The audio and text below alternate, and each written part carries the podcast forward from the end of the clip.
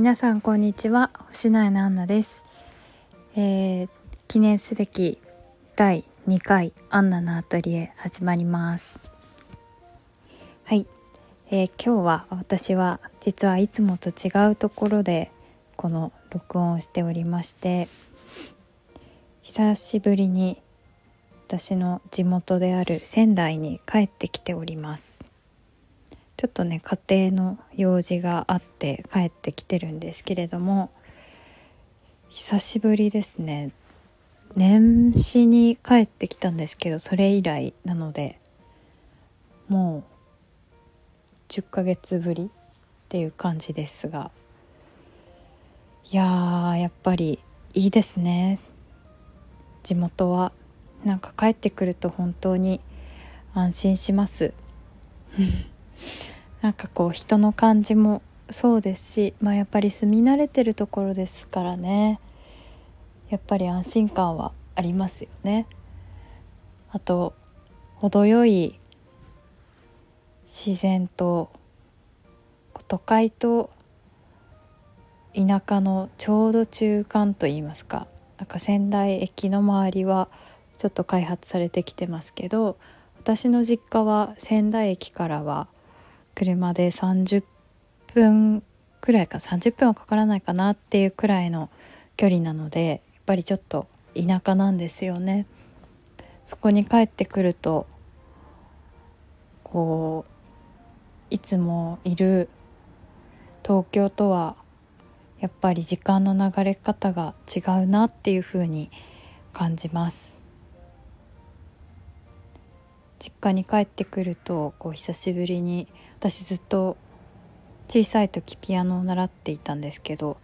ピアノを弾いてみたりとかあとはやっぱり家族といろんな話をしたりするとあなんかいいなって思いますよね。もう普段やっぱりお仕事に追われて毎日家と職場の行き来をしてだいたい疲れ果てて帰ってきたらすぐ眠っちゃうんですけど最近は。ですけどこう久しぶりに家族とゆっくり話をしたりお家で母が作ってくれるご飯を食べたりすると安心しますよね。みんな誰しも生まれた故郷というかふるさとがあると思うんですけど安心するようなところをやっぱり守っていきたいっていう気持ちが強くなりますね。大人になっていけばいくほど。なので今まさに星のやが目指しているところでもありますけど山ちゃんやまさるさんの地元である山越っていうのもやっぱりずっと残り続けてほしいなというふうに考えていました。素敵なところですしやっぱり山越には山越にしかない魅力が